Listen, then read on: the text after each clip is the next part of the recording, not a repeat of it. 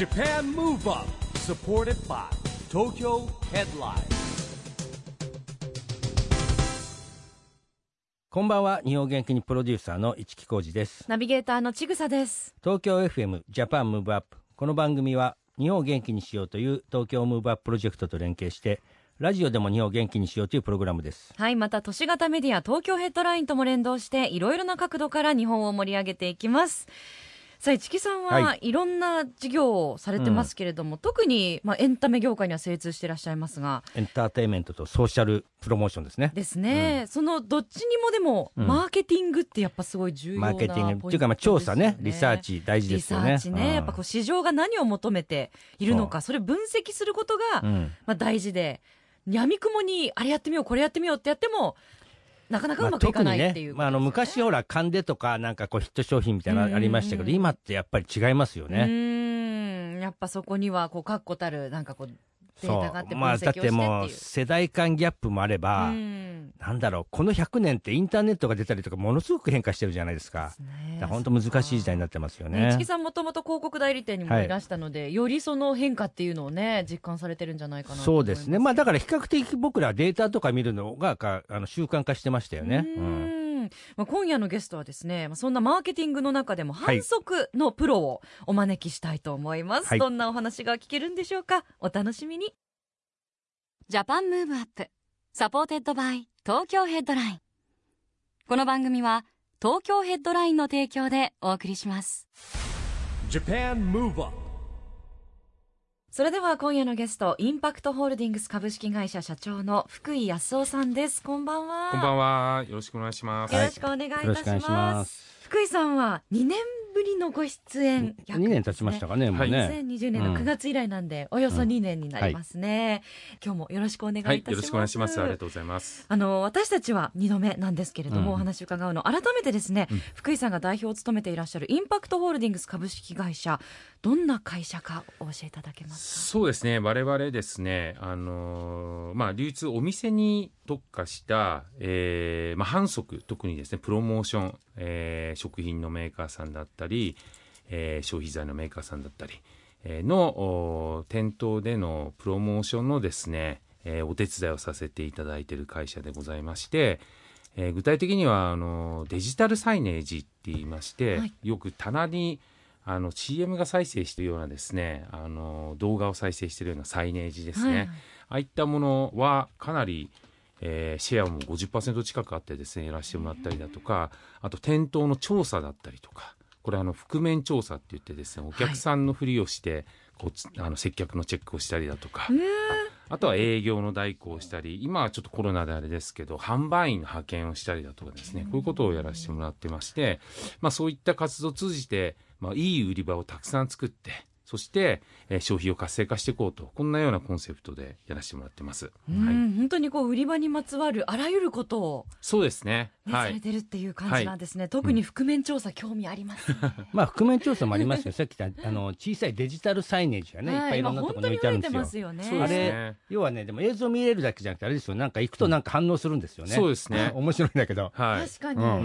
ん、あのー今やっぱりコロナで、はい。あのああいうニーズすごく高かったんですよね。うあのビーコンっていうですね仕組みがありまして、えっとそれを積んでるサイネージであると、そのビーコンとそのスマホが反応してですね、例えば中国人の方が持ってるスマホであれば中国語でこうサイネージがですねす再ごいよね生されたりもう、A はい。AI の時代ですね。デジタルね AI の時代。そうですね。うん。自動的に。自動的にですね。であと、まあ、カメラもついてますんでうんその棚の前で何人その棚を見てたかだとか、何人手を伸ばしたかだとかですね通行人数だとかこういうことまで今計測できるようになってるんですね。すごいよね。はい。本当に数字でデータ化されるっていうことですね。はい。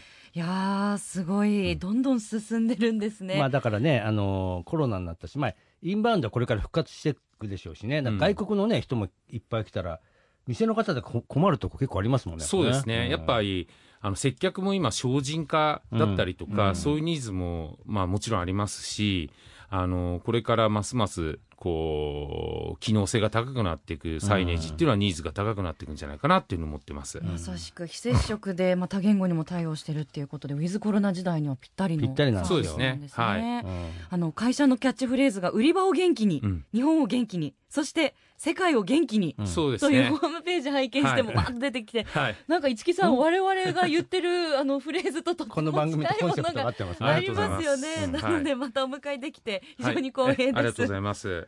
あの前回来ていただいた時は、あのまあコロナ禍に入って、数ヶ月うん1年た経たないくらいだったと思うんですけれども、まあ今2年近く経って、今まあ小売サービス業界っていうのは元気は少しずつ取り戻してはいるんですか？そうですね。あの、まあ、完全にコロナの前までには戻ってないと思うんですけども、まあ今やっぱり、あの、小売りの話題ってどうしても、その、物が高くなったりだとかね、うん価格設定が上がったりしてるんで、逆にでもメーカーさんだったり流通にしてみると、その商品の価値をちゃんと知ってもらうために、店頭でもっとね、販促活動したないというニーズは逆に高まってると思うんですね。まあいいものは買うってことだよね。そうですね。ものは買うとそう。ですね、うん。なのでその価格が上がったことをお客さんにも理解してもらうために、うん。やっぱりいいものなんだよっていうことを理解そうです。ねそれをなんかアピールしたいみたいなニーズっていうのは高くなってるんで、まあ、特にこの年末うんにかけてっていうのは、うん。店頭の反則っていうのは非常に、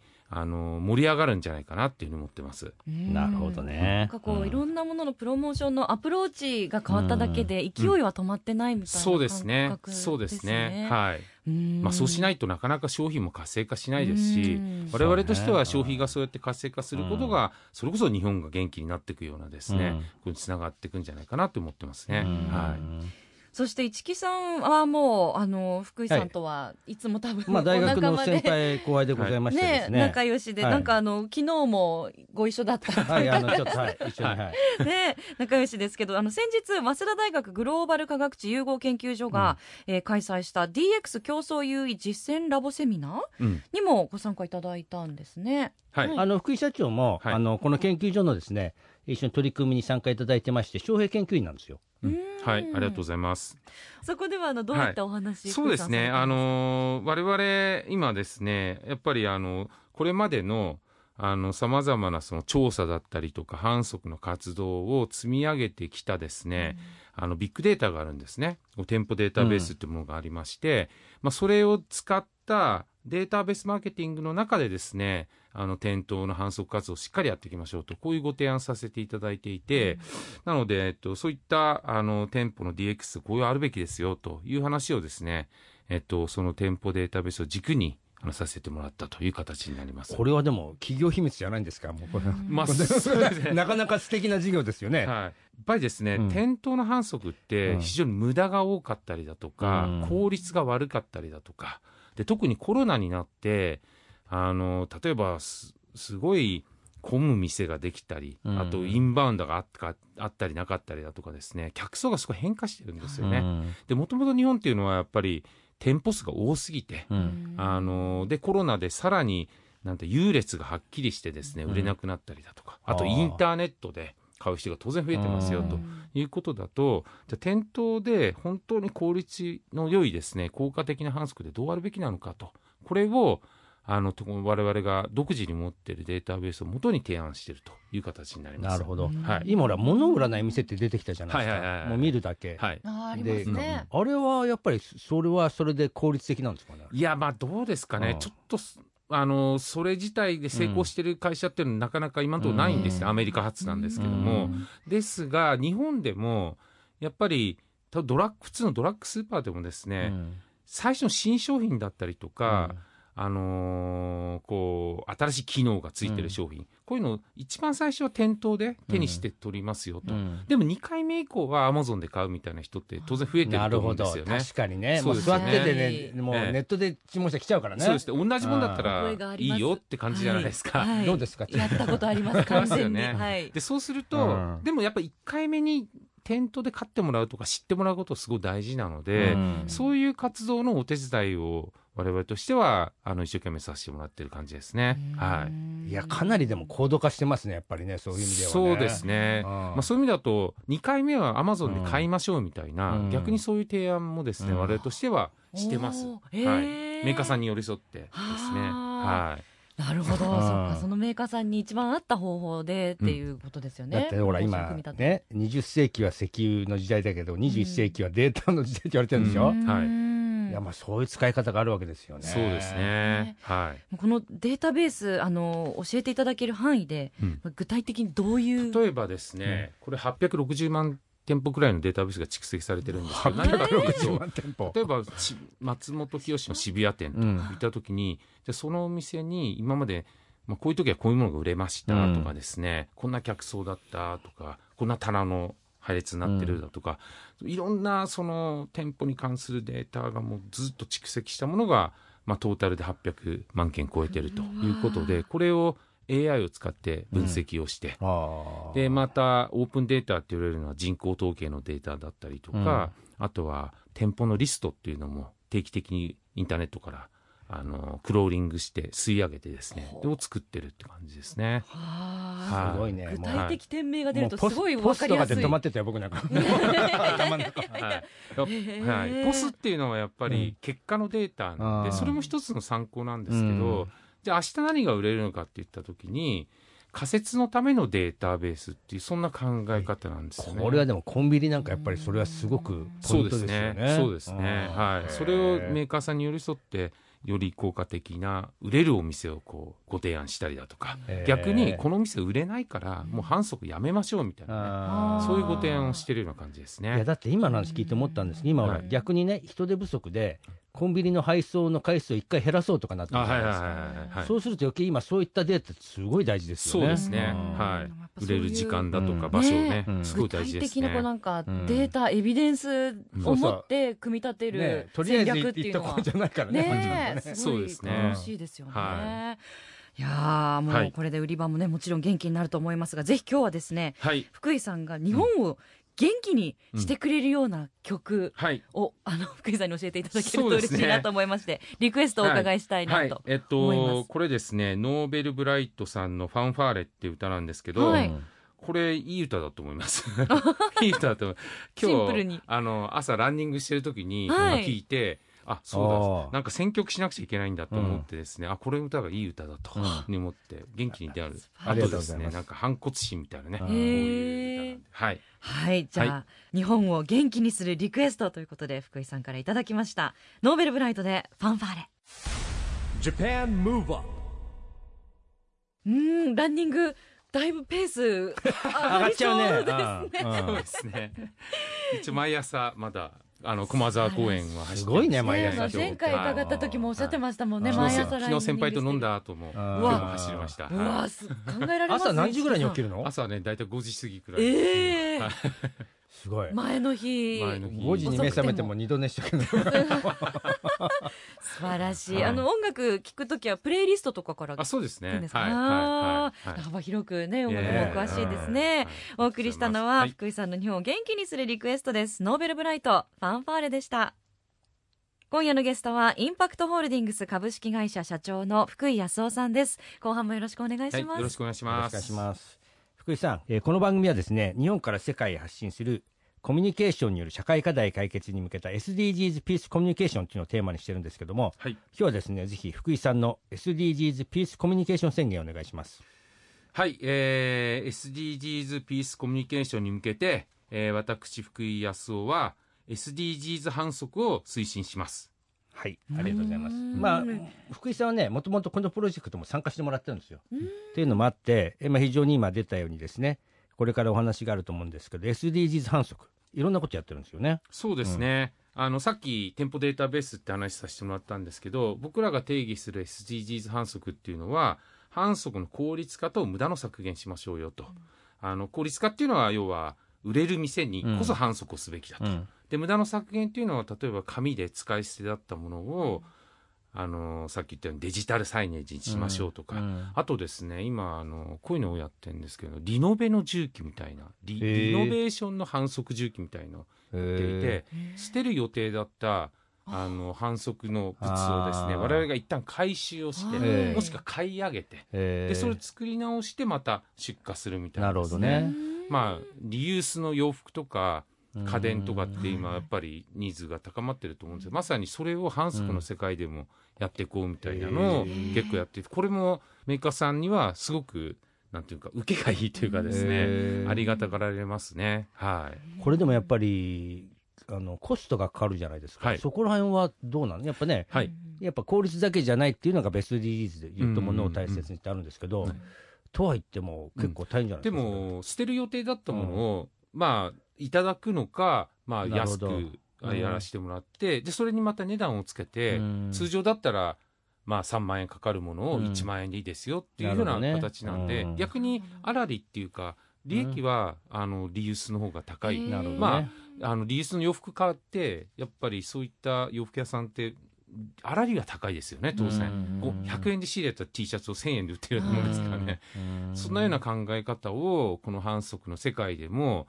あの先駆けてできればなっていうふうに思ってます。なるほどね。はい。まあだね、作り続けるっていうのも一つあるけど、まあ、確かにね例えば食べ物なんかもね今うん。あの一方で余ってて一方では足りないみたいなところね、うん。すごいバランスになってますから、うん。まあ、時代やっぱりそういうふうにねものを大切にっていう時代ってくんでしょうね。やっぱそういうその世界観というかですねをまあご提案するとまあそりゃそうだよねっていうふうに当然なりますよね。うんはいこう反則のうんプロが考えるこの SDGs の反則の仕方というか、はい本当こう期待ができますよね。そうあとね、やっぱり今、いろんなメーカーだけじゃなくて、企業もどうしたらいいか分かんないとこ多いんですよ。うん SDGs って何って、すごく難しく考えちゃうじゃない。うんで、やれることがいっぱいある中で言うと、でもね、一企業が考えてできることじゃないんですよね。はいだから今みたいなサービスも含めて、うんえー出来上がってきて、こう普及していって、うん。まあ、あとは、いい意味でもあれば、ちょっと様子見するね、えーうん日本人の特性もありますからね。はい。うん。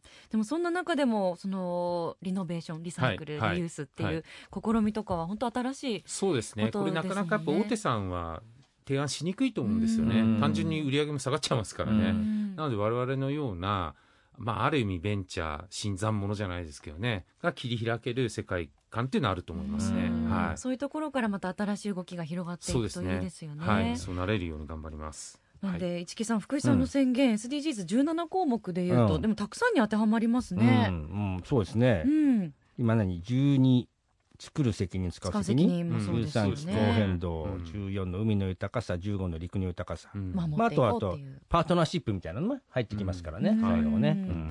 なので、社内的にもこの SDGs っていうのはやっぱ一つのキーワードになってたりするんですか？そうですね、もう我々はこの SDGs 反則っていうのを全面に押し出して、うん。インパクトホールディングスはそれを推進する会社なんだよと、うん。先駆的にやる会社なんだよっていうことをご理解いただけるような努力っていうのを今してるところですね。はい。まあね、この会社のすごいところはね、福井さんは銀行出身なんですけどね、今、一応、上場企業の社長、うん結構ね、いろんなね、苦難を乗り越えてきて、チャレンジャー精神を持ってやってるんですよね。で、僕はね、あの、えー福井さんとですね、えー福岡のソフトバンクホークス工藤監督、えー二人からね、同じようなことをちょっと教えてもらったんだけど、まあ、福井さんが言うのは、会社の、ほら、やっぱり規模っていうかですね、えー会社っていうのはやっぱじ自分のこう能力と比例するっていうかね、なんていうんだろうな、社長の器っていうか、ね、あ社長の器にね、はい。で社会社っていうのは決まると、要は、なんとなくいろんなことが来て、なんとかやったら、この部署が悪い、こいつがどうなってんだって、人が足りないみたいなんだけど、いや、それ自身はそういう、なんて言うんでしょうね、えーマネージメントとして自分の問題であると、解決できるのは自分だし、解決していくのは自分。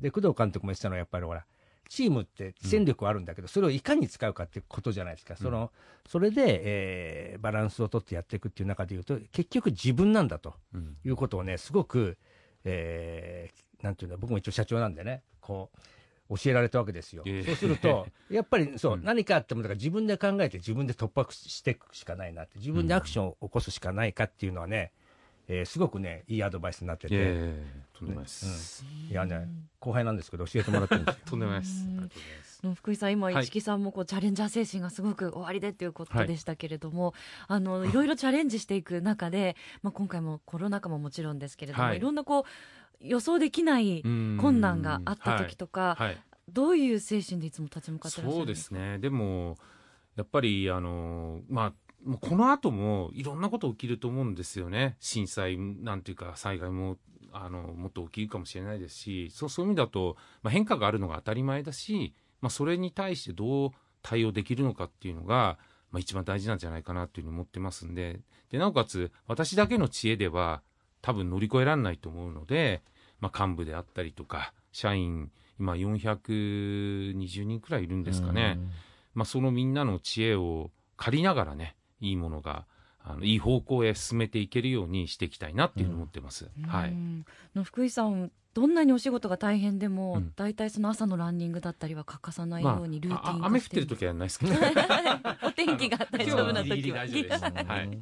そういうなんか自分の中でのはい。生活のルーティンをこう決めて、うん。はい。こう正していくみたいなあんまりこう不規則にならないようにするっていうのもなんかバランスにつながるんですか？やっぱ朝走るとなんてアドレナリンっていうか、うん。まあ、頭もすっきりしますし、うん。お酒まあ昨日もご一緒に、うん。まあまあ飲ませていただいたんですけど、うん。がまたすあのゼロリセットできるっていうか、うん。これは結構いいかなというふうに思ってますね。うん。はい。そうやってこうメンタルのバランスもうん。こう取りながらまあきっと好循環なんでしょうね、うん。まそう。本当にね、まあ、当たり前に体調管理してないと頭も回らないですからね。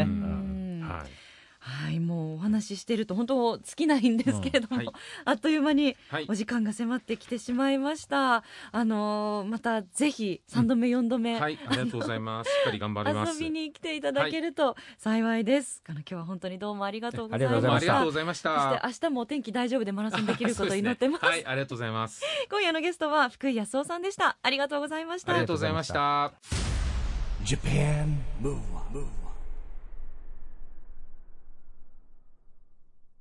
ここで東京ヘッドラインからのお知らせです。東京ヘッドラインのウェブサイトではオリジナル記事が大幅に増加しています。最近の人気記事は主人公たちと一緒にアートの世界へ飛び込もう。ブルーピリオド展。アートって才能か？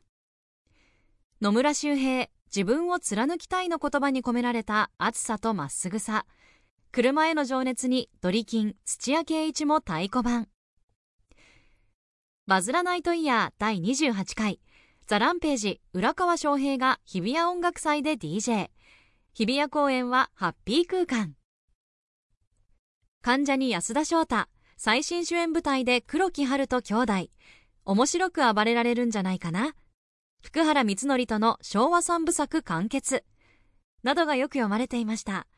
その他にもたくさんの記事が毎日更新されていますのでぜひ東京ヘッドラインウェブや SNS をチェックしてくださいね。Japan Move Up 今日はインパクトホールディングス株式会社社長の福井康夫さんに来てもらいましたけど、まあ、福井さんはねもともと早稲田大学の後輩でもありますし、えー研究所なんかも一緒にやってますしねそしてね SDGs ピースコミュニケーションプロジェクト。これも一緒にやってるんでね、うん。まあ、結構ねあのいろんな話してますよいつも。うん。あの今回2回目の番組では登場でしたけれども、うんはい。前回よりもやっぱこう世の中の状況の変化とともにお仕事の内容もどんどん進化していってう、ん。すごいスピード感で、そうね。ねされてるしかもなって。そのなんていうの？現場にいますからうね。ん。実感としてね、うん。あるんでしょうね。そのまこの切り替えがまたすごく早いですよね。だからもう本当にね世の中のスピードが速くてねう。うん。頭が下がりました。さあジャパンムーブアップ今週はお別れのお時間ですが次回も元気のヒントたくさん見つけていきましょう。これからもみんなで知恵を出し合って日本世界をつなげて地球を元気にしていきましょう。ジャパンムーブアップお相手は市木浩二と。ちぐさでした。この後も東京 FM の番組でお楽しみください。それではまた来週。来週。 JAPAN MOVE UP SUPPORTED BY TOKYO HEADLINE この番組は東京ヘッドラインの提供でお送りしました